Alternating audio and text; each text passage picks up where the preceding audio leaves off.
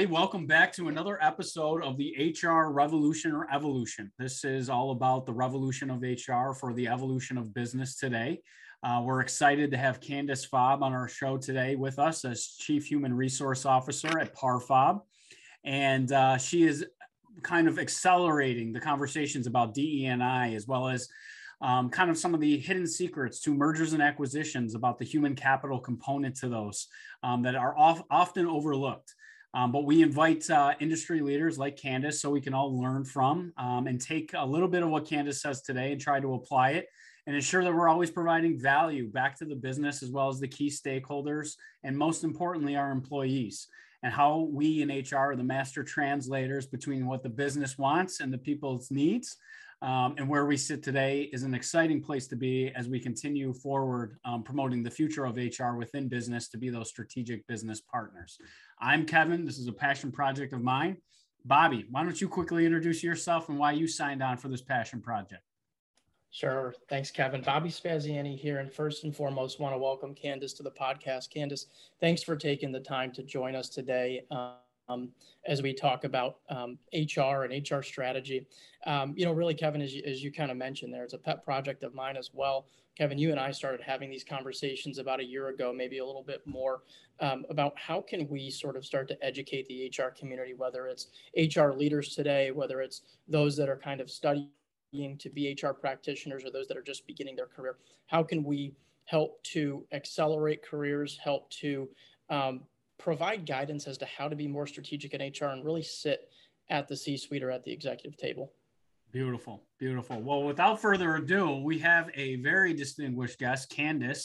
Candace, quickly introduce yourself and let us know what it's like to work as a C H R O over there at ParFab.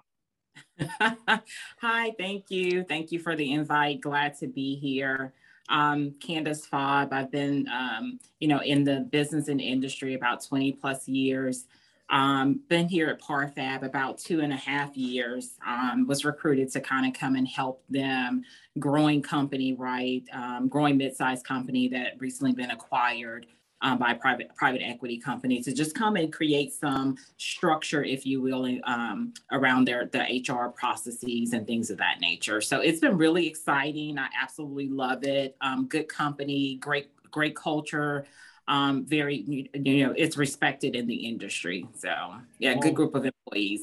That's so exciting. And private equity and mergers and acquisitions is kind of top of mind as we progress through this post-pandemic or current pandemic era. Um, mm-hmm. We're really seeing that pick up. But before we get into uh, those items, I need to learn a little bit more about who Candace is. So Candace, you're down in Texas. What is your favorite food? Southern soul food down in Texas. Of course, charbroiled oysters. Ah, like, I gotta try those. I didn't know if you were gonna pick one. One of my buddy always talks about that fried okra down there. Oh no, I mean I like it, but not charbroiled oysters. All right, I'm writing that one down. I gotta try those. All right, awesome. So we're uh, we're down in Texas. We're eating some charbroiled oysters, and we we happen to be in a, a great music town there, down in Texas. I know Texas is known for some of their the blues as well as some other forms of music. What is your favorite song, Candace? Because a lot of people in H R, we we don't think H R have lives. We don't think we're actually people. What's your favorite music? What's your favorite song that you've ever uh, listened to? I don't know that I have a favorite song. Um, you know, I could wake up and typically in the morning, I start my, my um, day off with praise and worship. Um, and so anything by, um, oh my goodness, I was just listening to them this morning and I would have a brain for it. Um, Elevation Worship, right? Um, probably by midday, um, I'm listening to some R and B or some hip hop. And then by the end of the day, it's some jazz. Smooth jazz taking us right into the bed. Yes, yes, yes. So, and I typically just listen to, you know, Pandora or something that just plays a bunch of different artists. So yeah. Sure. Sure. Candace, I, I got to ask you before we get started here. Um, you know, I was going through sort of, you know, everything that you've been doing and reading up about you. And I, I, I venture to say that there's not too much free time in your life, given everything that you're doing uh, from an H R perspective. But when you have the opportunity um, to do some things on your own, what do you enjoy doing? Um, I enjoy when I have time. Um, I love uh, my Echelon bike, working out, um, every opportunity, because I do travel a lot, um, to spend time with my with my daughter. I have a thirteen year old. Um, you know, I'm I'm there doing that. She's in um, in volleyball, um, playing both club and for her school, and then I'm also a volunteer for her Girl Scout troop. I saw that you were involved in the Girl Scouts, and and and you brought in God and and and and the kind of your faith. Um, and a lot of that sounds like that's your foundation, right? And you, it is. You've served as a, a C H R O at, at quite a few different companies. But let's talk about that degree you first got, right? So H R, yeah. Why did you initially get into H R? How did you get into H R after getting that degree from L S U? So let, so let me tell you, um, I didn't actually get the degree from L S U. I spent all of that time pursuing the engineering degree. I'd worked for several different engineering companies as a project manager. I even took probably two years off from school to work, and the money was great. Mm-hmm. Um, and then I realized that I love, I liked engineering, but didn't necessarily love it, right? Because I was either in the office. Um, my specialty was hydraulics and hydrology, so I was in the in the in the in the office doing watershed models and water design and things of that nature, subdivisions, or either out in the field on a project. And I don't like being outside, right? Especially in Texas. Yes, I don't like being outside, and then being inside, it was just me, right? Um, no, very not not a whole lot of interaction.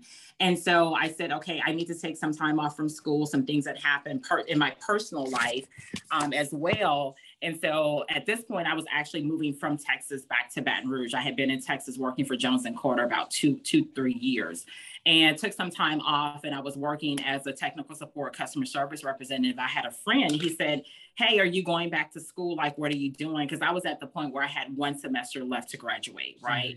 Mm-hmm. um, one semester, but about eighteen hours. Um, had passed departmental comp comps and everything. And I said, you know what, I'm not sure, because I don't know that I'm really passionate about engineering. And so he said, hey, you need to interview with this company. I think you would be a great fit. And so I did. I interviewed with them. They were workforce development consultants. And I'll tell you, I had no clue what workforce development was. I was an engineering major. All I knew was, all I knew was processes and problem solving, right? And I'm like, workforce development. And they were like, oh, go read up on the company, be prepared for the interview. The website, I had the wrong email address. I mean, the, the wrong website address.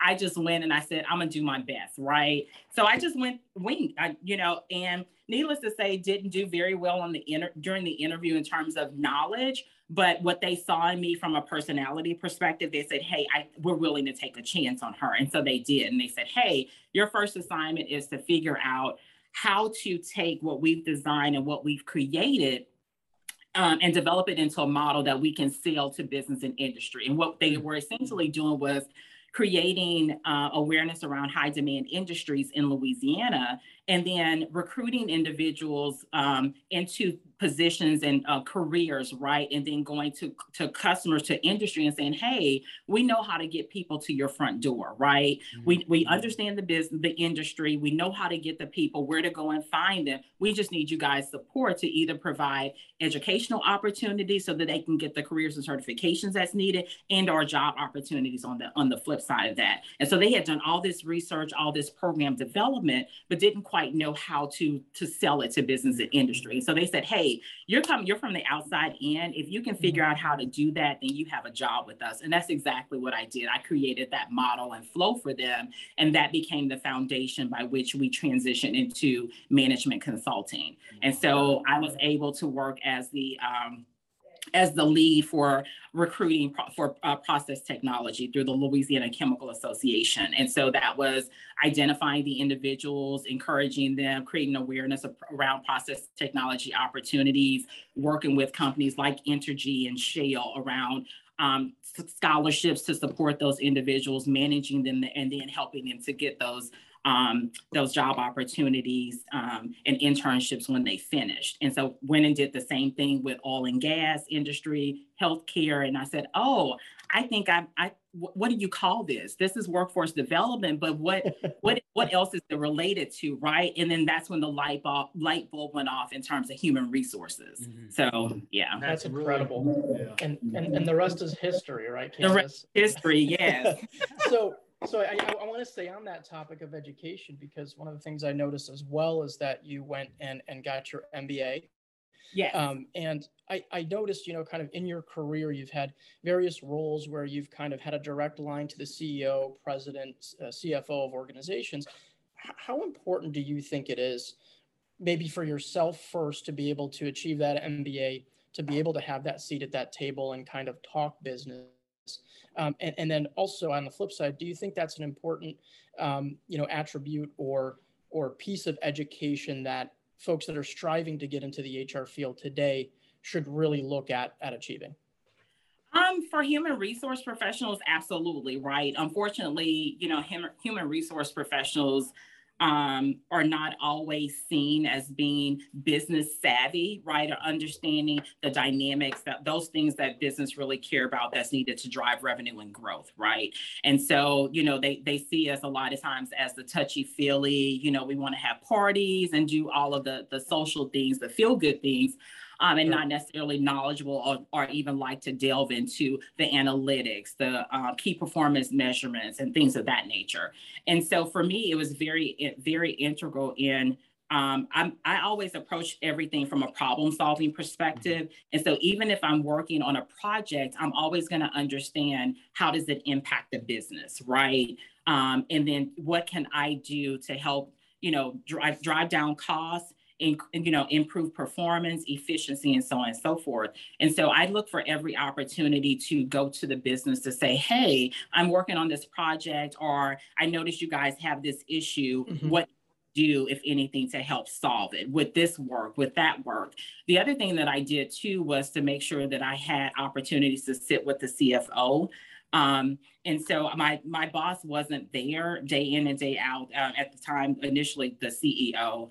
I mean, C, yeah, C E O. So this, but the C F O was there in the office. And while I didn't have a, he wasn't my my direct, you know, I didn't report to him, I still used him as a resource, right? And so, hey, I need, I have this project that I'm working on, and I really want to be able to speak to um, how I'm measuring it and what goals and things I'm achieving. And he helped me to think through that. And so now I was able to actually Um, you know, speak in dollars, you know, things that what, what makes sense to them. And that was really um, a pivotal moment for me, right? Um, because now it became, okay, now she understands our language. Right, exactly. Right. And it's finding, yeah. finding that common, finding that common ground. And Bobby and I talk about that. And that's where we see like the most successful, like H R and, and finance teams are the ones that are working together. Yes. They're, they're simply outperforming uh, the ones that are, are working at, at the same company, but at separate sides of the table. Correct. What Correct. Did you learn in communicating? Because I think you touched on it. You got to talk in dollars and cents and numbers, right? You had to speak their language. When did you learn that that was the most effective way to kind of develop a relationship with finance? Like, how did you evolve and get there yourself? Was it the M B A? Was it on-the-job training? Like, what are the things that H R professionals can be doing today if they're if that relationship is fractured with the C F O? What are some words of advice that you would have that they are looking to go and develop that type of relationship?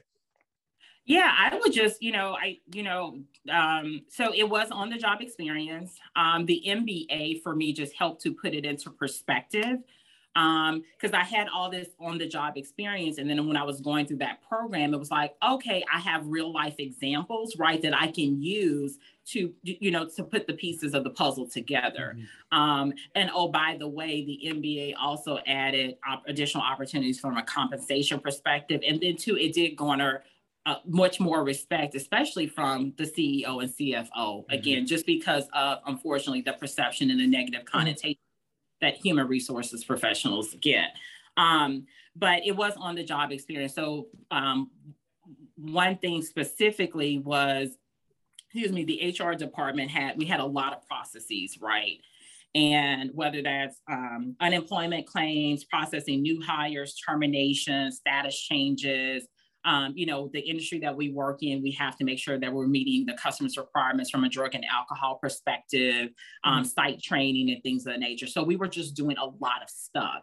And the problem was, was that um, I needed to create some efficiencies. And to do that, it meant I needed investment in technology.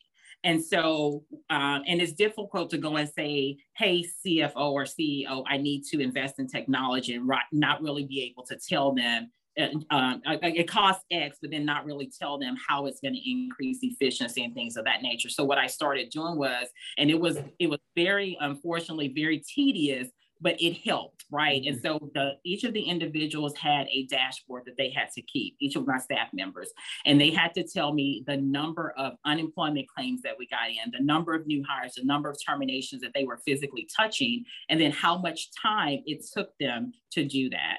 Um, and then also, of course, outline the process step by step, right? Mm-hmm. And so once we did that, and then I had, um, and I put this together, all of this data, then I was able to see, okay, where the inefic- inefficiencies were. Mm-hmm. Okay, now if we had a system, I can cut down just the amount of new hires. Uh, is right now it's a forty minute process for one new hire. With system technology, and I'm thinking about it, if, hey, it comes in, they just, verify, the employee inputs their demographics, we just verify it. If it's accurate, matches the driver's license, they just hit enter and it automatically populates in the E R P. Mm-hmm. It goes from forty minutes to now two minutes, you know, and that's additional time that we have to put back into the organization or, you know, or reallocate somewhere else. So that was kind of the first, you know, real life experience where I, I had to say, okay, I can't just go to him and say, hey, we got a lot of work to do and I need a system. No, it has to make sense, right? So. I love that. And I love your view on technology as a way, because you have to protect your time. And if your time is spent, and we find an, an enormous amount of our time is spent on an administrative task. Oh, right? Absolutely. Just like, just like you mentioned, but that's why technology is there. But I love the way that you kind of painted the picture and gave the C F O the thirty thousand foot view. Mm-hmm. Now, in my experience, sometimes there's C F Os that agree with R O I. Um, and mm-hmm. there's some C F Os, Candace, out there that could care less about soft cost return on investment, right? Correct. How do you battle that conversation when you were talking about the needs for investment in your department? What were the, what were some of the, the pros or the benefits of making the investment outside of saving the soft cost? What other value did you say that H R would then be able to bring to the table at that point?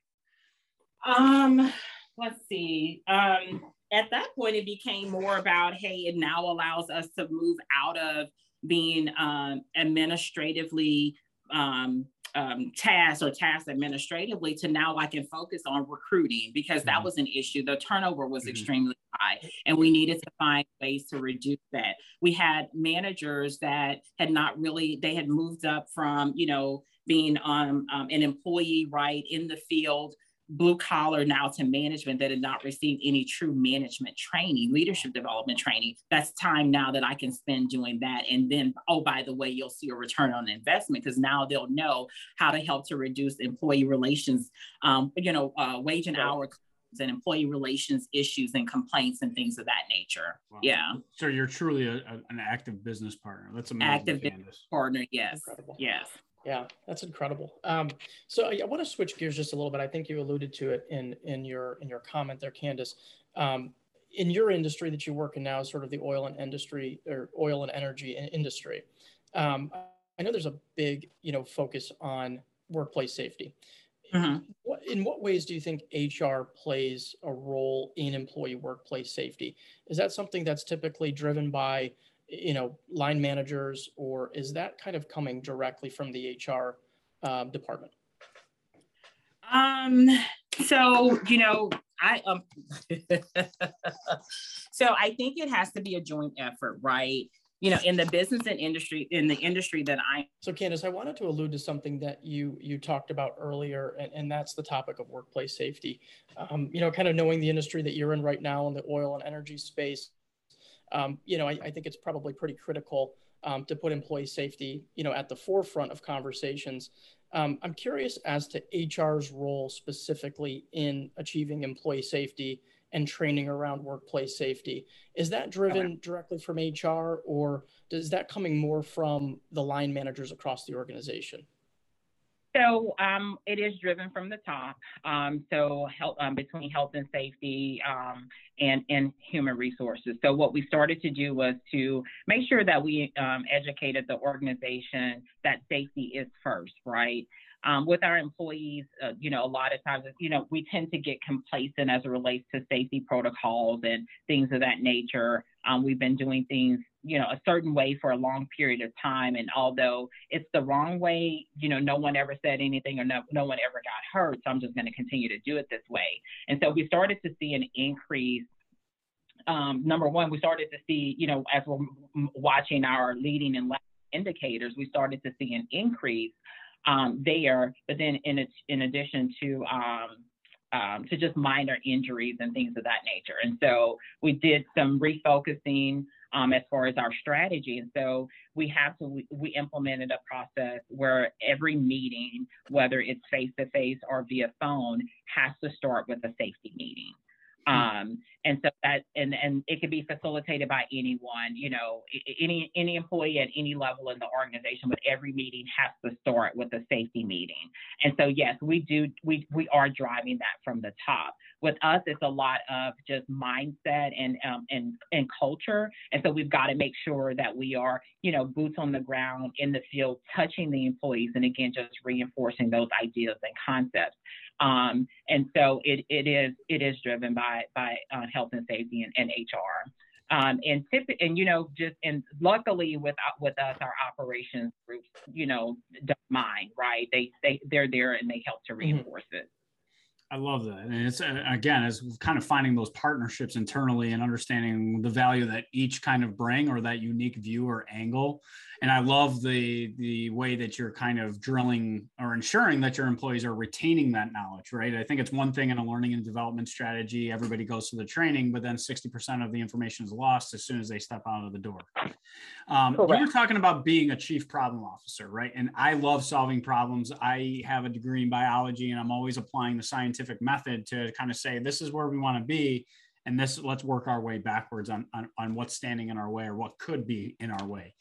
Um, you, you talked about talent, right? Um, and that was one of the first things that you started to do and got you really interested in H R as the people and the talent side of it. A lot of organizations right now, there's a lot of help wanted signs right now, right? Um, and, and a lot of organizations are unsure. Is it the job boards that they're going to? Um, is it, uh, is there just a massive skills gap? I think it's a culmination of a lot of different things. Um, and, and, and obviously, what are you doing differently? What outside the box things are you doing now, taking from what you learned years ago about talent development, right, and workforce planning, and applying it to today? Because now it seems like we're in this echo chamber where everything's happening um, at, at the speed of light right now. Things that were yeah. predicted to happen in twenty twenty-five and twenty thirty are now coming in months. So what are you doing and how do you, I guess, put on that strategic advisory hat there? So, you know, I will tell you just when it comes to recruiting, you definitely have got to just think out the talent acquisition. You got to think outside the box and be, and be proactive. And so, and then two, got to just understand, it's important to understand exactly where the market is um, and then understand that, hey, you know, individuals, when you make an offer, first and foremost, you want to be kind of the first to do that. So you definitely can't drag your feet with it. And mm-hmm. then to understand that you're probably not the only one that's making an offer to them. So you definitely want to be competitive and you want it to be something that the employee isn't going to have, um, you know, uh, any regrets about later down the road. Right.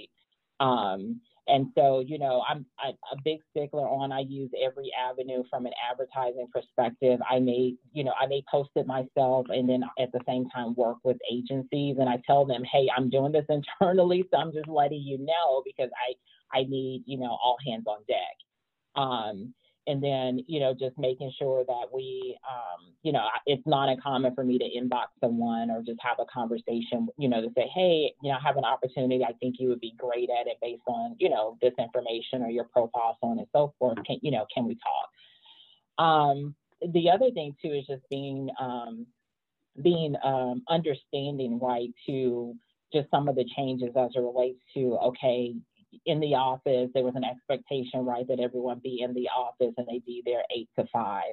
And I think you have to be some um, somewhat lenient, or just um, be willing to make modifications, recognizing that, hey, that's not the, the the mindset, especially considering the fact that we are still dealing with the pandemic, right? And so everyone is not going to be comfortable coming into the office, and there are a lot more Um, remote opportunities. So how are we willing to, you know, to be flexible and accommodating to that? Is it really something that the person can do, you know, remotely or from home, with maybe an, an agreement that they do come into the office, or, you know, jump on a conference call ever so often, so that you can maintain and try to develop and keep some type of, some level of engagement, right, and accountability.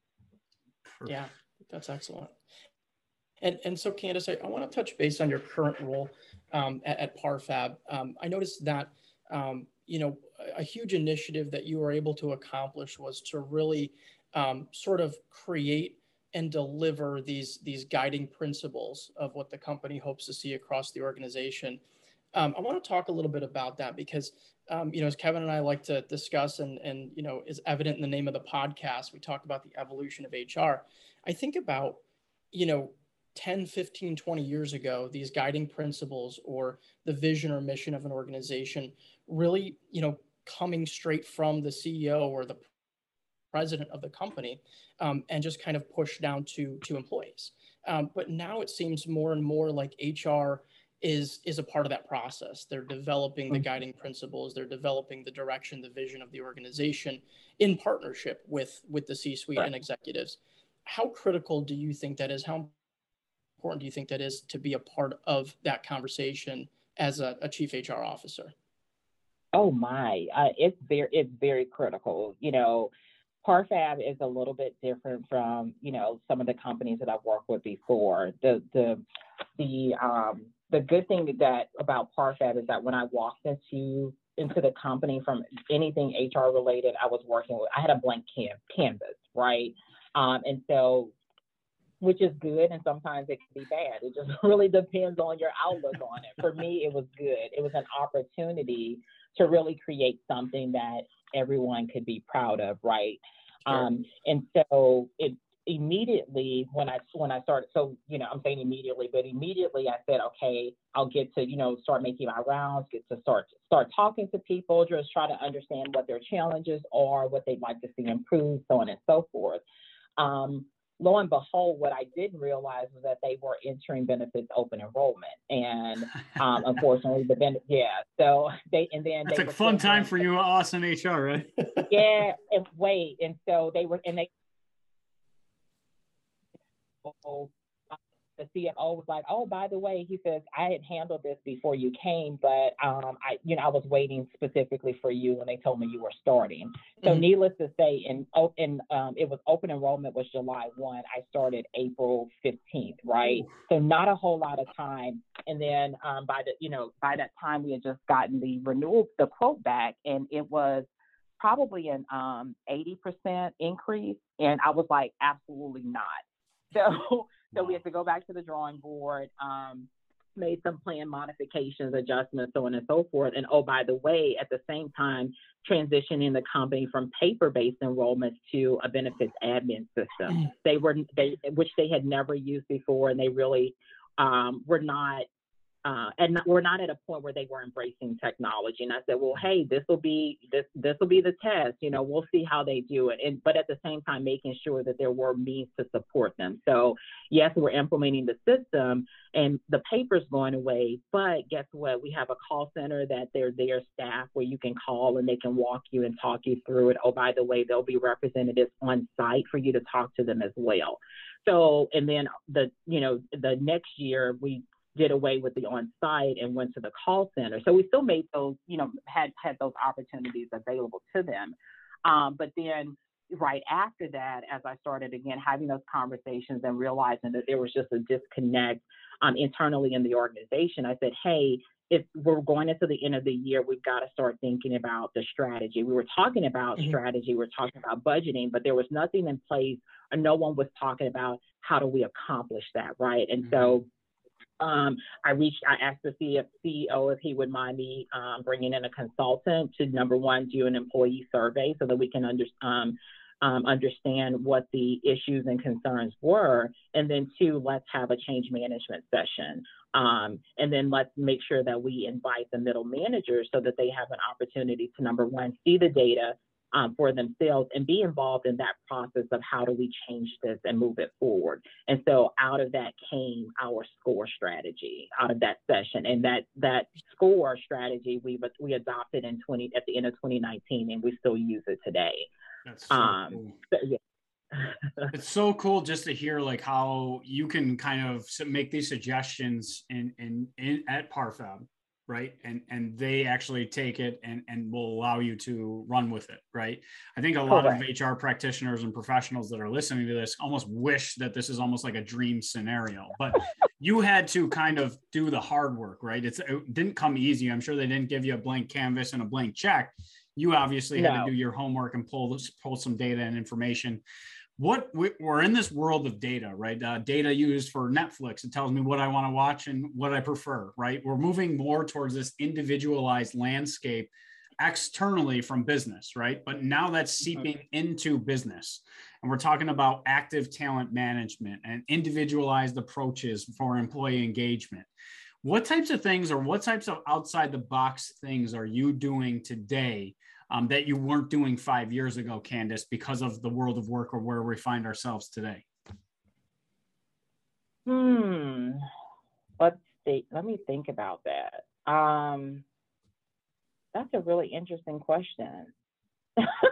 Well, it's I, uh, one of the things to, to, to potentially kind of get you started is uh, you mentioned K P Is and data, right? And, and data okay. to kind of support um, business decisions or just arming the leaders with new information. Right. And Bobby and I talk passionately about this because it's H R's opportunity to show the value that they can have within the organization or where they can make an impact. How are you using data? And, and you mentioned leading and lagging indicators. That's all the stuff that comes from data, obviously. And we can kind of, again, become more less firefighting mode and more proactive, yeah. um, uh, let's say, candle lighting mode. Correct. um, so, you know, it definitely gives you in greater insight into where um, where the money is going or, or in or the time, you know, the time is spent, right? And so I use a lot of, I, um, whether it's um, payroll data that I'm looking at, um, whether it is, you know, and with the payroll data, I'm looking at, okay, the utilization of the employees, especially since we work on projects that, that are, um, you know, we're service-based, right? So we, we have clients that pay us to do a job. Um, and then the, you know, employees get paid um, paid for that, and we have to bill the customer for the for their time, right? And so I am looking at okay, man hours. I'm looking at the utilization of these employees and how much of their time was actually or in fact billable. Um, and then you know because I do understand that, excuse me, if we have employees that are salaried, but yet only twenty percent of their salary is billable to the customer, then that eighty percent right is under is underutilized, and the company isn't able to make any money off of off of um, off mm. of that particular employee. Um, and so, how do we increase the utilization of that employee? You know, is is he or she does he or she have a very specialized or specific skill set? And if that's the case, do how many projects or are there enough projects, right, to support having this skill set in the organization? So that's like, that's how deep it goes. it's, it's, it's super fascinating because yeah. again, it's like the, you talked about how you are almost evaluating the external candidates, right? And saying these skills would align with this position, but I, I don't know, but it sounds like you guys are, are doing that with already candidates that already work for the organization, right? That active talent management, because I think we see it like a ladder against the wall and we only see one trajectory for our careers instead of more lateral or horizontal moves to then move uh, uh, vertically. Is that what Correct. You guys are doing too, is identifying maybe some of those key talent that might, they might be better suited in another position at, there at ParFab? Yeah. Yes, yes, and that's yes, better suited in other positions. Um, you know, and even having the conversations. Hey, is this something that you that you see yourself doing in the next, you know, three to five years? Um, yeah. And if not, what would you like to do, and how can we as a company support you in those endeavors, right? Is it additional certifications? Is it additional training? You know, um, that's something that I probably would say that I wasn't necessarily focusing on or doing five years ago that we're doing now. Mm-hmm. Um, and it's great, of course, to have a company that supports that. It's so awesome. Especially, I mean, you hear the mergers and acquisitions in private equity. And um, as we're closing up, I, you, you talked about in several of your posts and kind of just, just some, in the research that I was doing on you, Candace, you talk about that a lot of P E firms and a lot of in the mergers and acquisition space, human capital is almost an afterthought in a lot of these decisions, right? They decide to buy this company because the profit and loss statement looks really good. They think it's an easy add to a product or a feature set to their solution. What are you doing as advising companies as to kind of pump the brakes before they buy that shiny new toy? What types of things are you looking at in those mergers or those acquisitions of those companies from a human capital component? So, you know, it, it's important, especially num- the, number one, to have, an, have a seat at the table so that you can say and have conversations with them on the forefront to say, hey, this is something that we need to look at, right? Because a lot of times they'll, they'll, you know, have an idea, to your point, by the company, and the the afterthought is on the leadership or the culture and the people, you know, after the fact. And so what we haven't thought about is, okay, well, once this happens, who's who's that potential, who's mm-hmm. a potential risk for, you know, mm-hmm. who who could potentially stay? You know, how much um, legacy information, you know, historical data and legacy not, and expertise and knowledge, if these individuals were to leave, would, would the, uh, leave, would the company lose? And if, you know, is it going to put us at, at a disadvantage? How easy, how easy would it be to, um, to backfill, you know, that role? Uh, and then how much time is it going to take, right? Mm-hmm. Uh, and then two, also just understanding that, you know, with this change, right, may or may not incorporate um, new leadership. And so then what is their philosophy? And then how do we get ensure that the company transitions easily? Um, you know, how easy will that transition be? How how easy and or, you know, hard will that be from a, from an engagement perspective?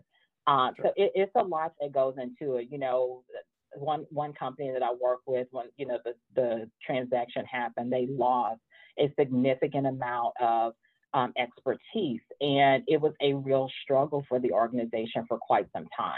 Um, they eventually recovered, but not back at those, you know, not not back at the, nearly back at those those uh, pre-acquisition numbers. Mm. So, and that's what I, I feel like P E firms. Um, I mean, you see BlackRock. BlackRock is very much at the forefront of understanding talent, talent identification. Who are the leaders within the organizations, the silent leaders? Um, so I find uh-huh. it fascinating that I think a lot of organizations and companies are now starting to learn that that human component is vitally important to the ongoing success of, of that particular merger acquisition. Correct. Um, Correct. As we're closing up, I, I have a few more questions. Bobby, why don't you go ahead and ask ask one another question, and then we'll kind of start wrapping it up here. Yeah, yeah, Candace. So, um, you know, one of the things I always like to ask on, on every show, just because we have listeners at all different points of their H R career, is is really where do you see the white space or opportunity areas in H R today? So maybe for, you know, some some folks that are just breaking into the space, or, um, you know, they're they're going through school, studying, where do you see that area where they can kind of come in and make a big opportunity or make a big bang once they get into the organization? Um. You know, I, I'm I'm a little biased.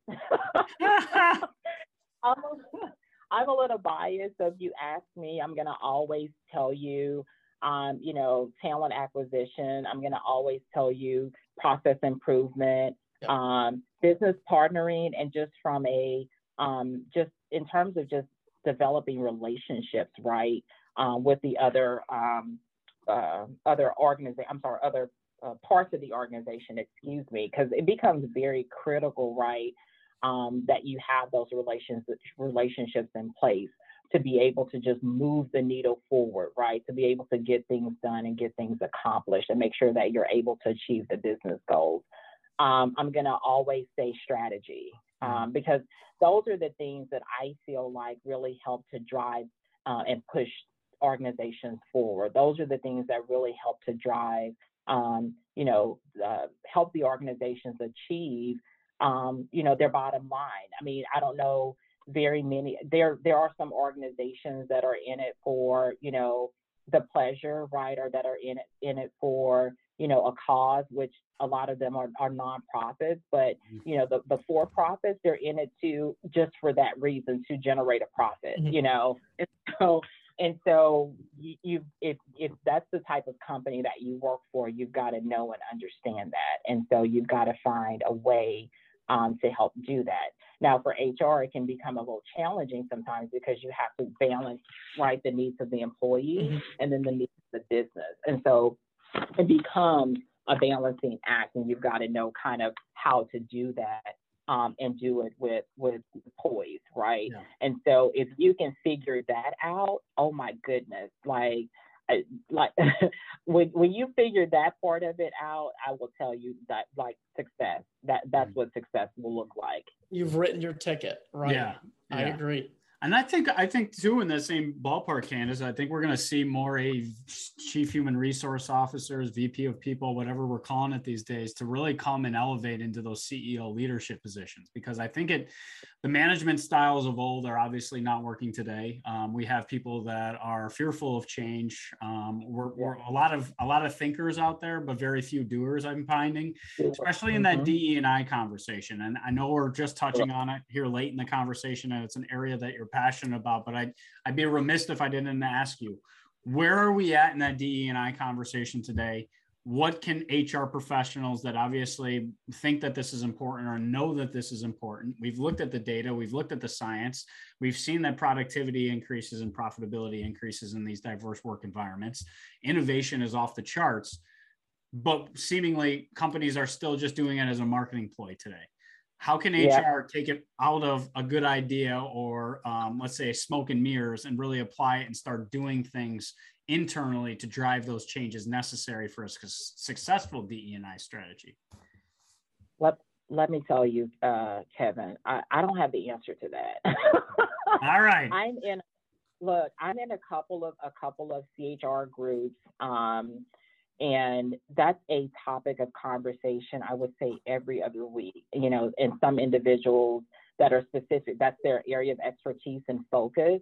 And then some that are trying to get it, you know, are um, passionate about it, right?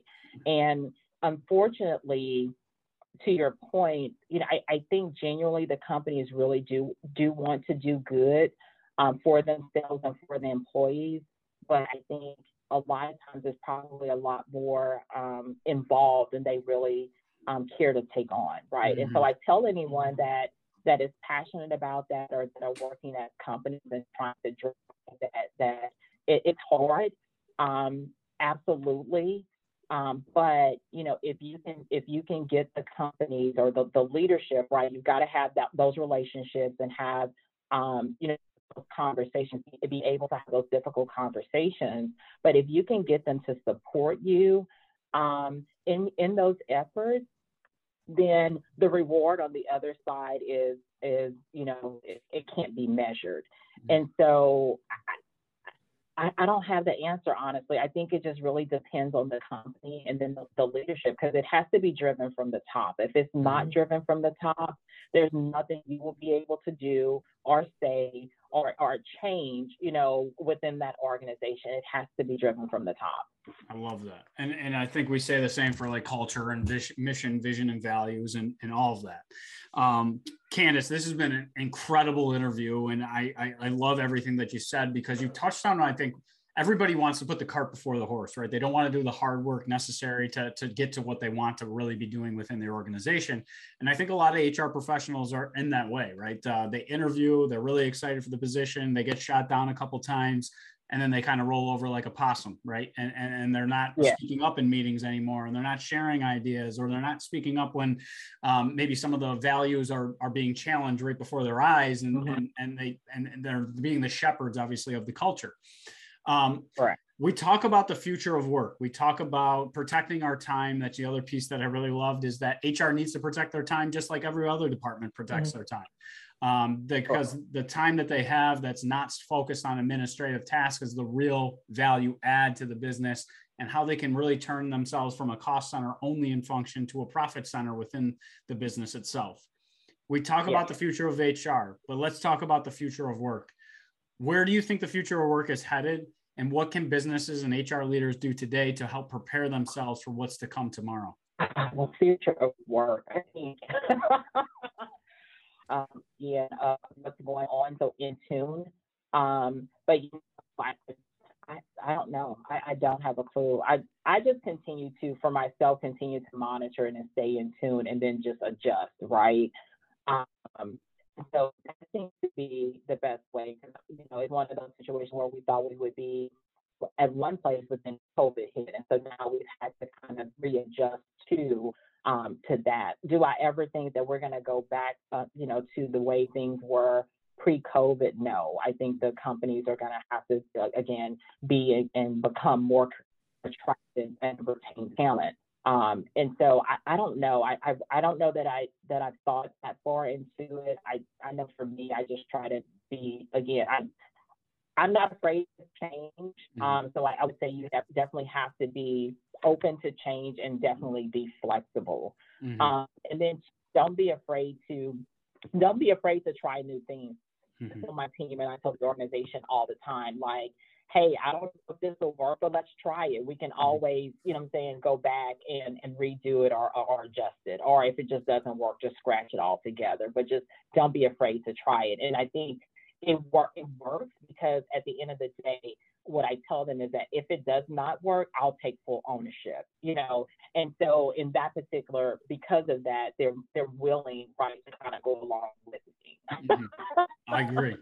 I agree. And I think that, uh, thank you so much, Candace, for being uh, a guest on this show, because I think it was a vitally important conversation. We talked about protecting our time. We talked about developing those vitally important internal relationships so we can go to leadership and the key stakeholders as well as the employees and tell what each the business wants and the employees want.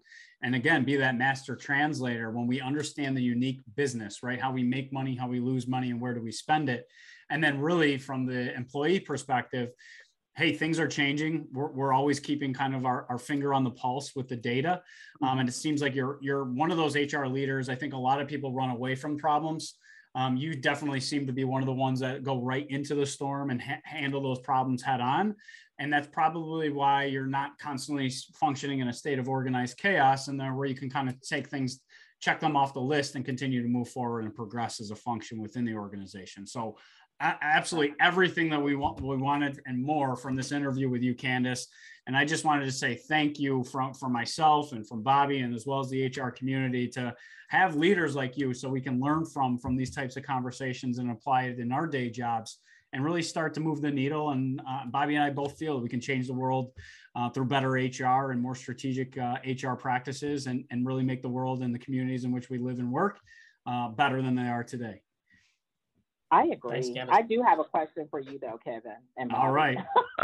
Kat, bring it on. One last, sure. question, one last question. I'm curious to know, just from your perspective, like, where do you see the, you know, the the world of work going in yeah. the future? Yeah, well, first time I've ever been asked the question on here, but uh, Candace, I, I really think the world of work of, is going to be completely flipped over its head, right? So we saw that uh, job descriptions, forty or eighty-five percent of them were going to need to be rewritten in the next five years or nine mm-hmm. years, excuse me. And then we saw forty-two percent of the jobs as we know them are gone over the next nine years.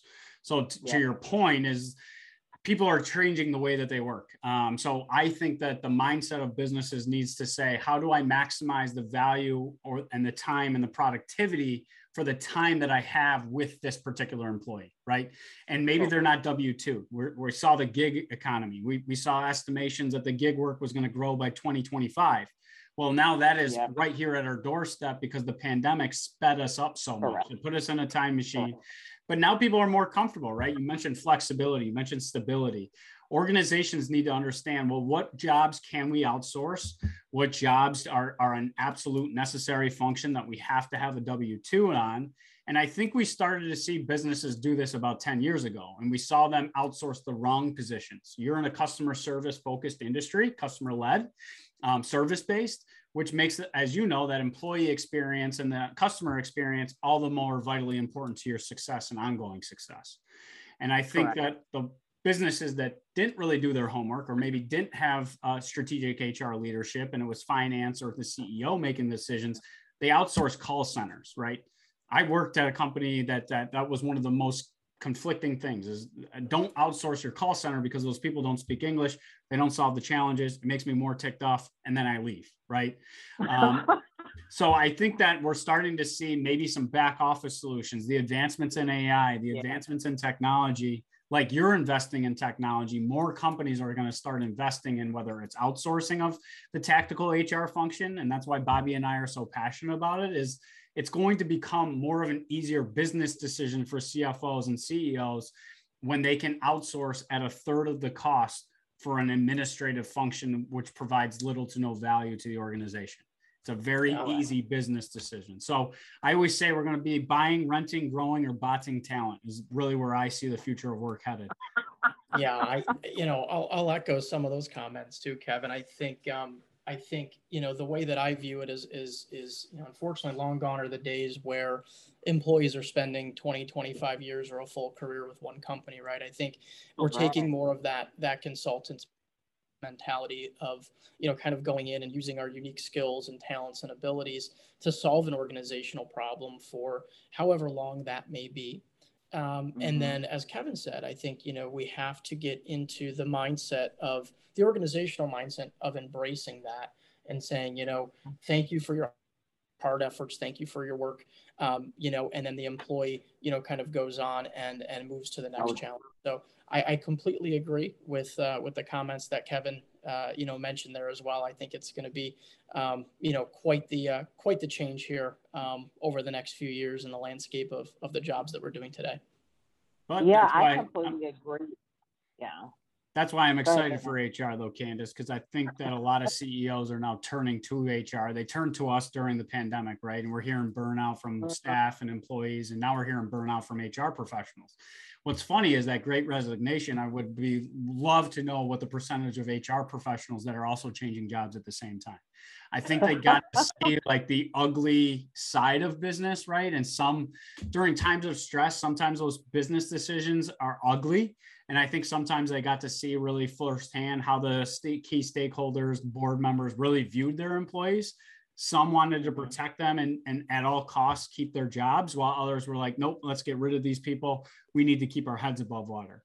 So they Correct. Look to us during times of stress. And I think they're still looking to us during times of stress because the top of mind is on every C E O's mind right now is talent.